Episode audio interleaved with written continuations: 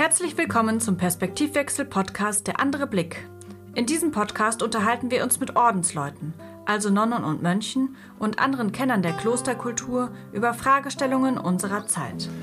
Wir, das sind Lara Buschmann und Martin Erdmann. Lara, die sie gerade willkommen geheißen hat, ist Organisationsberaterin und Moderatorin und bringt gerne Klarheit in komplexe Sachverhalte. Und Martin ist Persönlichkeits- und Unternehmensberater und hat für eine Weile im Kloster gelebt. In dieser zweiten Staffel des Podcasts widmen wir uns dem Thema Garten als Sehnsuchtsort der Menschheit. Der Verein Klosterland, für den wir den Podcast produzieren, bekommt nämlich zu Klostergärten besonders viele Anfragen. Als Gast haben wir für diese neue Staffel die promovierte Kunsthistorikerin Stefanie Hauschild eingeladen. Ihre beiden Bücher zum Thema heißen Die sinnlichen Gärten des Albertus Magnus und Das Paradies auf Erden. Stefanie Hauschild lebt, arbeitet und gärtnert in Darmstadt. Die Essenz des Klostergartens und was wir von ihm lernen können. Diese Frage stellen wir heute in den Mittelpunkt unseres Gesprächs mit Stefanie Hauschild.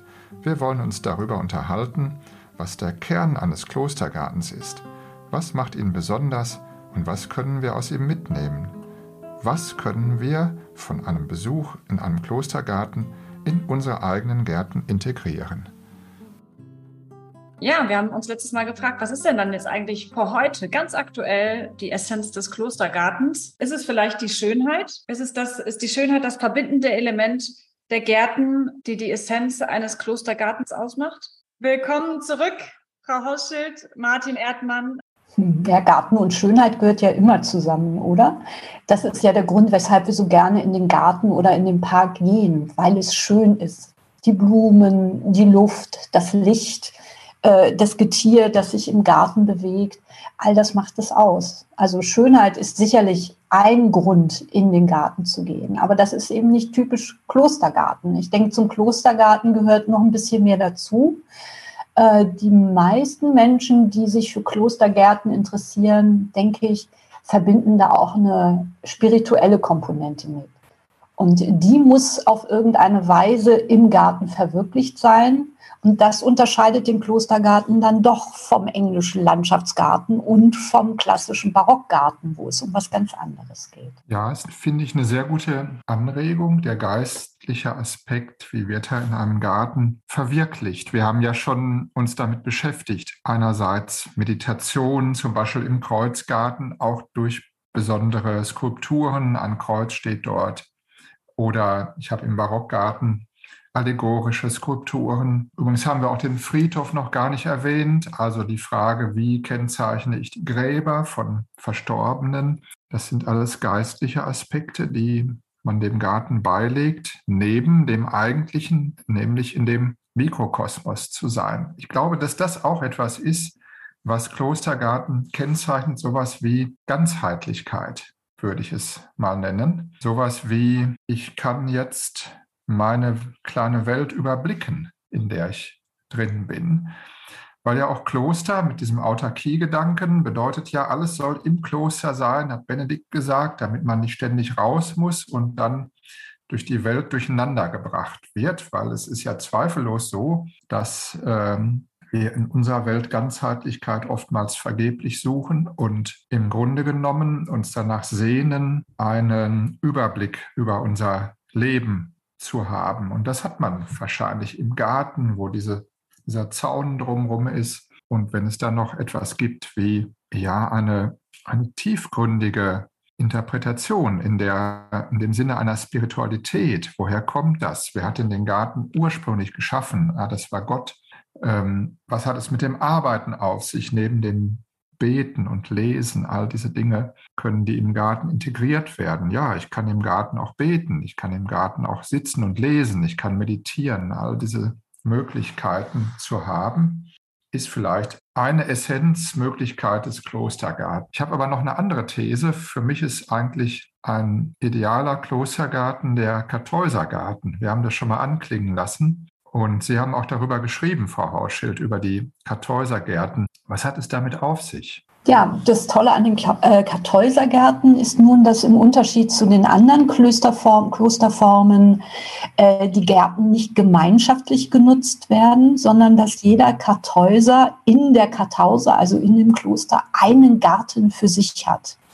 Und diesen Garten kann er ganz frei gestalten. Sie haben gesagt, man kann auch einfach Unkraut drin wachsen lassen.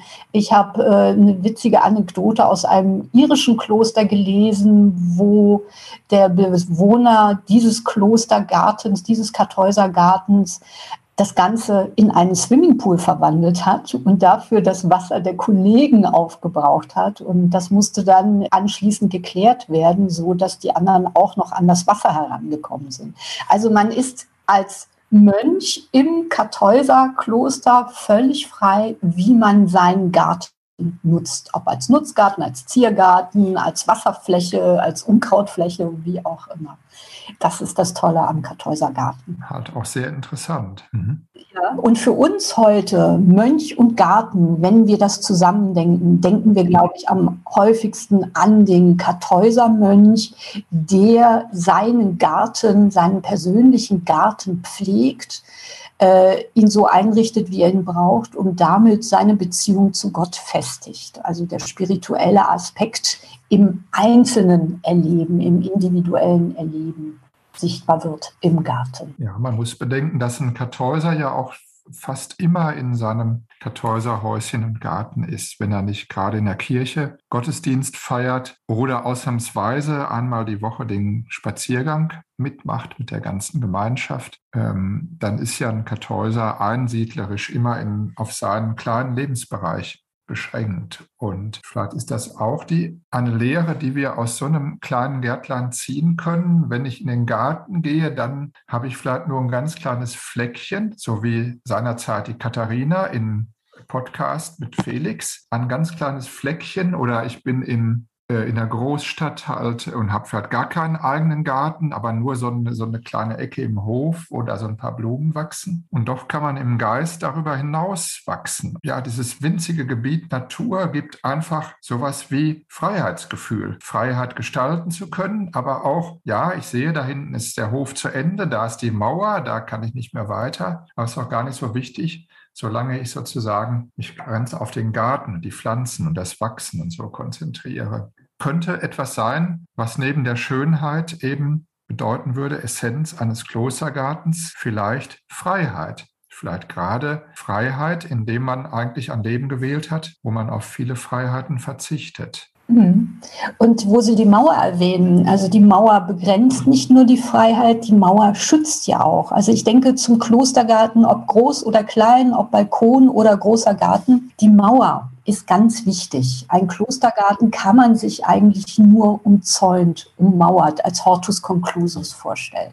Anders funktioniert es nicht. Also wir hatten in den anderen Folgen ja auch davon äh, erzählt, dass wir einen Blick wagen hinter die Klostermauer, hinter, in was Verborgenes. Das ist ein ganz privilegierter Blick, den wir dann für einen Moment einnehmen dürfen, indem wir auf den verborgenen Klostergarten schauen können, der uns in dem Moment vielleicht so wie ein Abglanz des Paradieses dieses erscheint. Einfach weil wir nicht immer drauf schauen können. Also ich denke, die Mauer gehört unbedingt dazu, wenn wir vom Klostergarten reden. Das heißt, wir haben letztlich als Essenz von dem, was ihr jetzt gesagt habt, haben wir einen Raum, in dem ich Freiheit empfinden kann, weil ich ihn ganz so nutzen und gestalten kann, wie es mir passt der ist sogar abgeschirmt von den Blicken der anderen, um mich davon auch frei zu machen. Es findet keine Bewertung statt von außen. Und gleichzeitig kann ich in diesem Raum, weil es ein Garten ist, Freiheit spüren und vielleicht sogar noch mehr Freiheit, als wenn der Raum nicht geschützt wäre. Und dadurch ist vielleicht ironischerweise dieser ganz begrenzte, eingegrenzte Raum hat, hat einen Freiheitsaspekt, den man in Freiheit gar nicht so finden kann. Ja, ich glaube, das ist noch etwas anderes. Zudem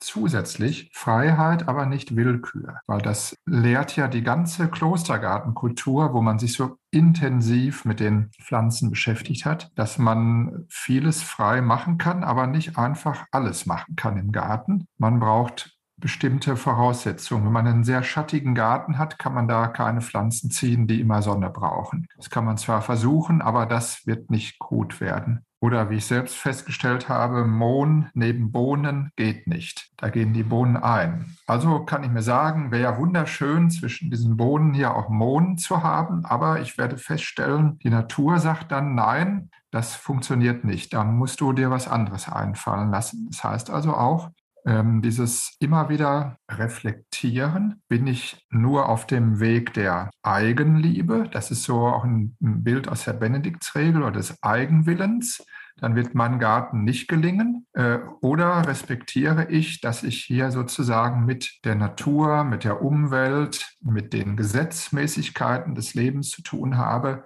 die über meinen persönlichen Willen hinausgehen. Und das gehört ja auch zum Gärtnern dazu. Also ärgere ich mich immer über den Maulwurf, so wie Walafried Strabo zumindest geschrieben hat, dass er die, die Maulwurfsgänge zerstört. Nicht? Oder sage ich mir, gut, also da hinten stört der Maulwurf nicht, da kann er ruhig wühlen. Also auch diese, diese Frage letztlich in einem Garten, wer bin ich? Wer bin ich in der Welt, in der Umwelt, in den, äh, innerhalb der Gesetzmäßigkeiten des Lebens? Das könnte auch ein spiritueller Aspekt für mich sein, der durch ähm, klösterliches Leben angeregt wird, weil ja im Klostersein immer damit zu tun hat, wer bin ich, wo komme ich her, warum bin ich hier, wo ist Gott, was hat er mit mir vor, wo soll ich hin? Ja, also alles das kann man im Garten ja auch auf kleinstem Raum erleben? Wo muss ich was tun und wo muss ich mich zurückhalten? Ich finde das gerade ähm, einen spannenden Gedanken zu sagen, selbst diese Kartäusergärten, die abgeschieden, abgetrennt voneinander ummauert sind, sind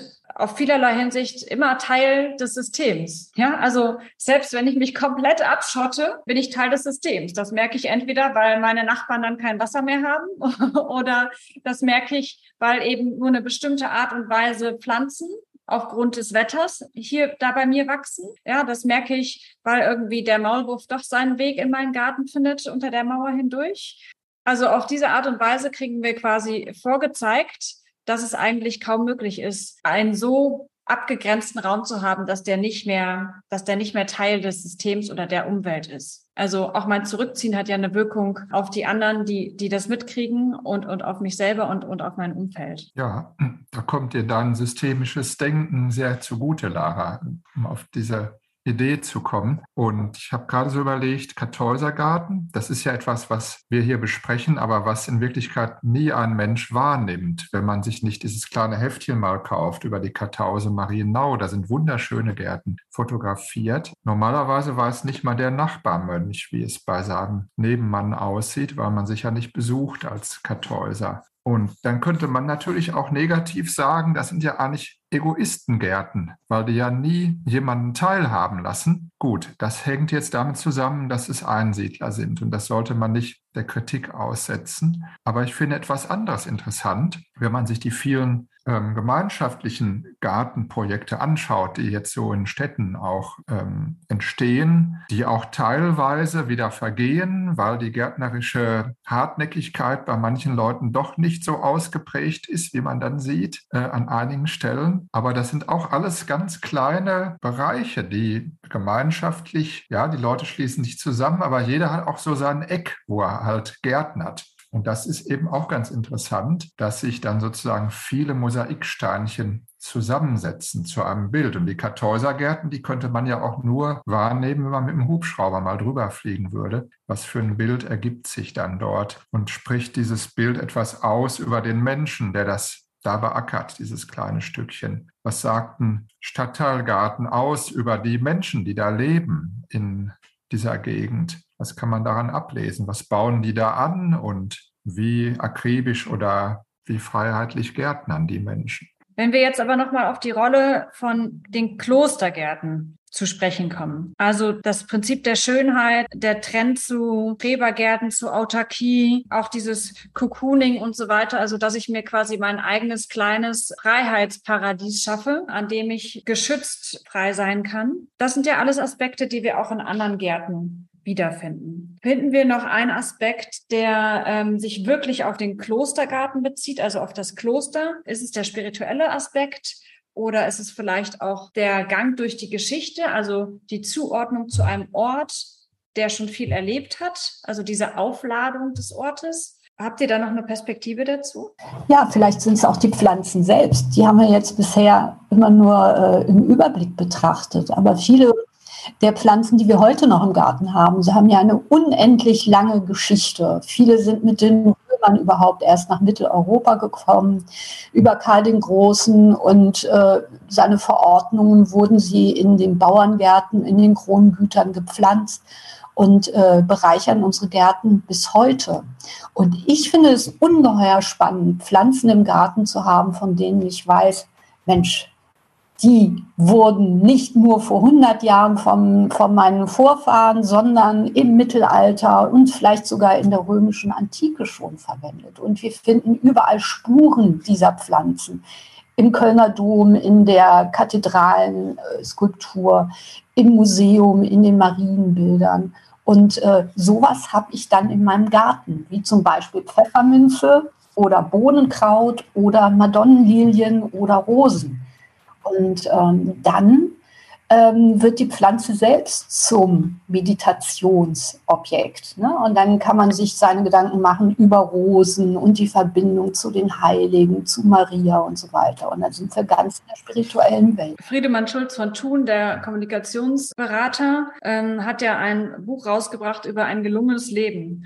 Und da gibt es verschiedene Aspekte und ein Aspekt ist, glaube ich, vielleicht genau der, der daran anknüpft, nämlich das Bewusstsein, Teil des, der Geschichte zu sein, Teil des Universums, darüber zu staunen, dass das eben genauso ist. Also, dass nicht nur wir von irgendwelchen Reptilien, die irgendwann aus dem Wasser an Land gekrabbelt sind, abstammen, sondern eben auch die Dinge, die uns umgeben, eine unglaublich lange Geschichte haben und wenn wir das, wenn wir das wahrnehmen, was das für ein Wunder ist, ja, dass äh, diese Pflanze an diesem Ort bei mir jetzt hier wächst, aber auch schon sonst wo gewachsen ist oder eben den Weg über irgendwelche Schiffe überhaupt erstmal auf meinen Kontinent gemacht hat, dann sind wir, sind wir ja vielleicht wieder sehr nah dran an diesem, vielleicht an dem Schöpfungsgedanken oder auf dem Himmel auf Erden. Unterstreicht zumindest unsere These, dass Klosterkultur ein Experimentalraum ist vor einem Erfahrungshorizont. Und das heißt also, ich kann mich meiner Herkunft vergewissern und ich habe die Möglichkeit, mit dem, was mir da mitgegeben wurde, jetzt hier, wo ich bin, halt zu leben, zu experimentieren, auszuprobieren. Denkt trotzdem nochmal daran, was Bruder Felix gesagt hat im Podcast über seinen Garten und auch zu der Frage, was ist ein Klostergarten? Es war erstaunlich einfach. Ein Klostergarten ist immer mit einem Kloster verbunden. Und das hört sich erstmal so trivial an, aber es ist doch was dabei, was nämlich bedeuten würde, wenn ich jetzt wirklich einen Klostergarten transferieren möchte in meine Lebenswelt, der ich nicht im Kloster habe und nicht im Kloster lebe, dann müsste ich halt eine klösterliche Haltung verbinden mit all dem, was ich da tue. Und das würde ja immer bedeuten, dass ich mir Gedanken mache über meine Herkunft, aber eben auch diese Offenheit habe, in dem Jetzt, wo ich bin, immer wieder das Beste draus zu machen. Das ist eigentlich das, was ja Klosterkultur immer versucht hat, zu reagieren auf die Entwicklungen, die in der Gesellschaft passiert sind. Es gab eben Zeiten, wo kontemplative Klöster vorherrschten. Es gab Zeiten, wo Stadtklöster entstanden, weil Städte entstanden. Und das, glaube ich, ist es schon, dass letztlich gesehen die Suche nach dem guten, nach dem gestalteten Leben, aber auch das sich zurücknehmen können, dass ich nicht alles gestalten kann und muss, schon einen Klostergarten ausmachen könnte. Also eine Haltung, die ich ableite und die ich immer wieder aufsuche an, in meinem Garten zum Beispiel. Und diesen Gedanken jetzt weitergedacht, könnte das dann bedeuten, was kann ich mitnehmen aus einem Klostergarten in meine Welt, dass es eben die innere Haltung ist, an die ich mich in meinem eigenen Garten immer wieder erinnern kann? Zum Beispiel. Es gibt ja auch ganz interessante Erscheinungen, zum Beispiel die japanischen Zen-Gärten mit ihren Kiesflächen und verschiedenen Pflanzengestaltungen, die kann man auch in ganz klein kaufen für den Schreibtisch, wo man dann mit so einer winzigen Hake auch solche wellenförmigen Muster in den kleinen Kies haken kann. Ja, äh, das will ich gar nicht abqualifizieren. Das ist auch ein Klostergarten, den man sich nach Hause holt. Halt kein westlicher, sondern ein östlicher Klostergarten. Das wäre jetzt mit dem Garten aus dem St. Galler Klosterplan nur sehr schwer möglich, aber auch da könnte ich natürlich mir mal so ein paar Kräuter holen und überlegen, dass die vielleicht gar nicht auf meiner Fensterbank wären, wenn nicht schon vor 1200 Jahren man sich darum gekümmert hätte, welche Kräuter man denn braucht und wie die schmecken und wo die wachsen. Und dieses ganze Wissen auch von Klöstern ganz wesentlich tradiert worden ist. Das heißt, letztlich geht es nicht darum, eine Form nachzuahmen. Kann man machen, aber es braucht, es bedarf nicht der Form, um die Essenz des Klostergartens mitzunehmen in die eigene Welt, sondern letztlich braucht es immer nur eine kleine Erinnerung. Und die kann eben Saatgut sein, eine bestimmte Pflanze, die mich daran erinnert, was sie für eine Geschichte hat. Das kann eben eine Pflanze sein, die ich mitnehme. Das kann eine Form sein, die ich nachahme. Das kann ein Ort sein, an den ich mich hinsetze oder ähnliches. Und es geht letztlich immer nur dazu, dass ich mir ein, Gedanken, ein Gefühl, eine Haltung mit rüberhole in meine Welt. Ja, das glaube ich auch. Also es hat eher mit der Haltung zu tun und der Frage, was will ich denn von meinem Garten eigentlich? Will ich jetzt, dass meine Kinder da rüber turnen und ich will einen Ort haben, wo ich abends Grillfeste veranstalte? Oder möchte ich wirklich einen Garten haben, äh, in dem ich wie in einem Kloster für einen Moment wenigstens für mich sein kann? Äh, Pflanzenpflege, die ich vielleicht in anderen Klostergärten gesehen habe. Die Form Raum ist, glaube ich, nicht so wichtig. Also wenn man sich Klostergärten anschaut, Kloster Kamper zum Beispiel, neben dem repräsentativen Barockgarten äh, noch einen Kräutergarten auf der anderen Seite des Klosters und der ist genau das Gegenteil von Ordnung und Repräsentation. Da gibt es keine geraden Linien, da gibt es nur krumme Wege und die Pflanzen dürfen wachsen, wie sie wollen und sie kommen aus aller Herren Länder. Aber dennoch äh, firmiert das Ganze unter Klostergarten, weil die alten Klosterpflanzen zum Teil mit drin sind und weil das Ganze erwiesenermaßen auch einen meditativen Effekt verfolgt. Also es gibt Bänke, es gibt einen kleinen, kleinen Brunnen und es gibt äh, kleine Anregungen in Form von Schildchen über die Pflanzen, über die Geschichte und die, den Ort selber nachzudenken. Und äh, so vielfältig wie Klostergärten heute daherkommen, so vielfältig kann man sich den Klostergärten eben auch auf dem Balkon, auf der Fensterbank, auf der Terrasse selber einrichten. Und vielleicht ist es auch gar nicht notwendig, sich zu entscheiden, welche einzige Funktion mein Garten dann haben soll. Vielleicht geht das auch parallel oder nacheinander an demselben Ort dass die Kinder drüber springen oder dass ich eben ähm, meinen Ort habe, der mich an was Bestimmtes erinnert, was mir wichtig ist im Leben. Ist ja eigentlich ganz entlastend, Martin, oder? Ja, für mich ist das entlastend. Also ich werde jetzt keine Bausätze verkaufen, wo man ein kleines Kloster baut und dann einen Garten nebendran anlegen kann, sondern ich glaube wirklich, dass diese Haltung des Suchens, ähm, auch des Abwartenkönnens, äh, Klosterleben ist ja auch ein Leben, was sich in längeren Perioden vollzieht und mit dem man auch nicht fertig werden kann in dem eigentlichen Sinne. Das entspricht schon so dem, dem Garten, wobei der Garten hat immer einen kleinen Kreislauf jedes Jahr von, äh, von Frühjahr bis Winter. Und das Klosterleben hat halt eine, größere Strecke und es hat auch Durststrecken und die hat man im Garten halt auch. Und da gibt es eben so eine Bewusstheit für Rhythmen. Die hat der Gärtner und die hat auch ein Mönch. Deswegen passt das auch so gut zusammen, äh, dass es einen Tagesrhythmus gibt, dass es die Jahreszeiten gibt, dass die Pflanzen Rhythmen haben. Und zum Beispiel als Mönch hat man auch den Rhythmus des Gottesdienstes der im Winter auch andere Melodien hat als im Sommer. Da sind die Melodien auch ein bisschen ähm, herber, zum Beispiel die Wintermelodien. Es ist heute fast gar nicht mehr bekannt, dass es sowas gibt. Und auch da ist es ein Rhythmus, den man nicht selber macht. Da kann man nicht sagen, wir haben jetzt den 24.06., wir machen heute nicht Geburt Johannes des Täufers, sondern Weihnachten. Das geht einfach nicht. Genauso wenig kann man zu Weihnachten Äpfel ernten. Das heißt, wenn nicht noch ein paar alte auf dem Baum hängen. Und dieses äh, gerne in Rhythmen leben, das ist etwas, was für mich Gärtner und Mönch verbindet. Gerne in Rhythmen leben und auch gerne arbeiten, aber auch gerne mal ausruhen und sagen, ach, wunderbar, ich habe dieses Stück umgegraben, das liegt jetzt vor mir und ich darf das jetzt auch einmal anschauen. Also die Beschauung pflegen. Das sind sicherlich Aspekte, die man aus dem Kloster mitnehmen kann und die viel wertvoller sind als, als jeder Nachbau, den man vielleicht versuchen könnte.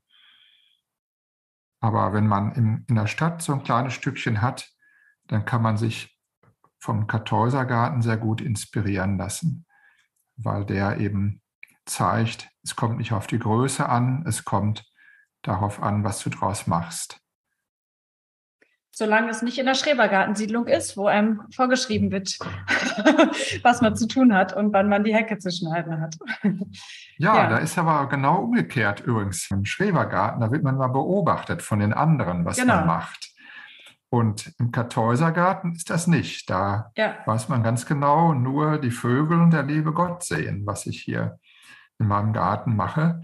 Und das gibt vielleicht mehr Freiheit. Deswegen die hohe Mauer, meinte ich. Mhm. Also um diesen Garten wirklich kontemplativ genießen zu können, braucht es einfach, wie auch immer, einen, Sitz, äh, einen äh, Sichtschutz, eine Mauer, einen Zaun. Ja, oder wie äh, Bruder Felix eben sagte, auch versteckte Plätzchen helfen da schon sehr. Ja, wenn man die Mauer nicht errichten kann, ähm, einfach dafür zu sorgen, dass nicht jede Ecke einsehbar ist. Äh, Im mittelalterlichen Klostergarten waren solche Verstecke von den Kirchenoberen gar nicht gerne gesehen. Also es gibt sogar Regeln dafür, dass ein Mönch, eine Nonne den Garten möglichst nicht alleine betreten sollte.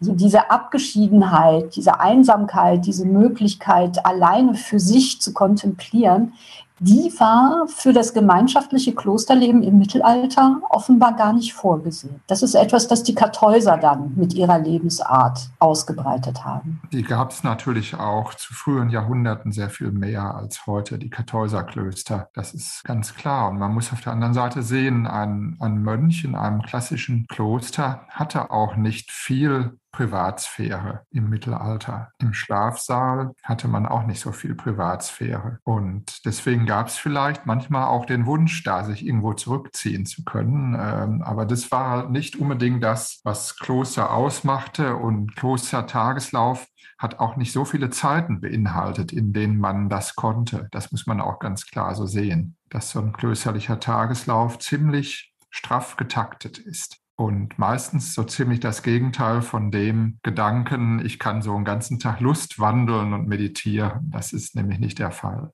Ja, ich glaube, wir haben das Thema ganz gut umkreist und sind ein bisschen in die Gärten gegangen und haben auch festgestellt, es gibt sehr viel Ideelles, was man über Klostergarten sagen kann. Aber eins steht für mich auch fest, Klostergärten wird es niemals geben ohne die ganz klare Grundregel, es gibt nichts Gutes, außer man tut es.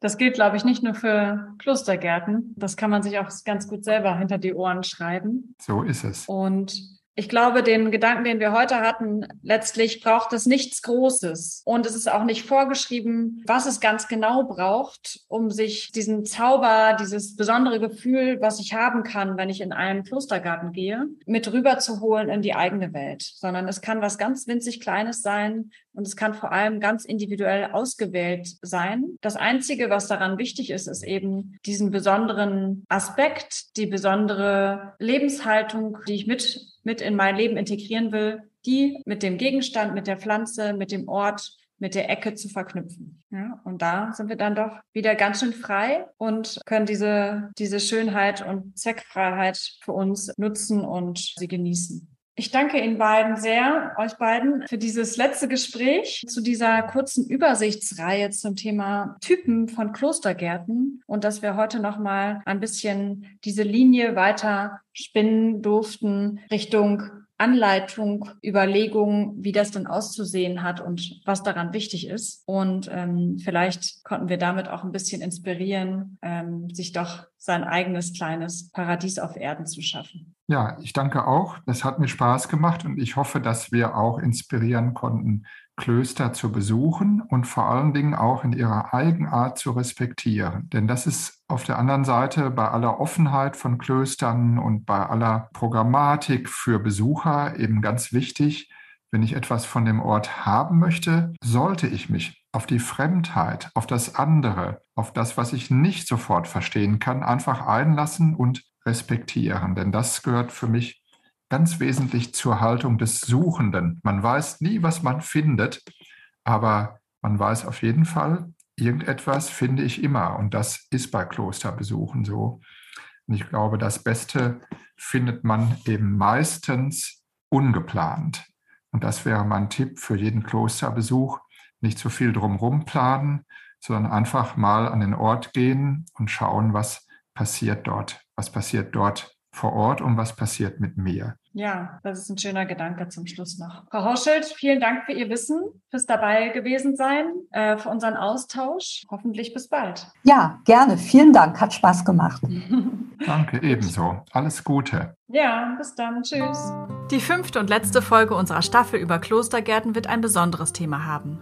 Der Biogarten im Benediktinerinnenkloster Fulda. Unser Gast ist die Gärtnermeisterin Schwester Christa Weinrich die auch als Autorin von Gartenratgebern bekannt ist. Den Perspektivwechsel-Podcast Der andere Blick finden Sie auf Spotify, Apple Podcasts, Deezer, Google Podcasts und überall, wo es gute Podcasts gibt. Und natürlich auf der Seite des Vereins www.klosterland.de. Abonnieren Sie diesen Podcast und lassen Sie sich inspirieren.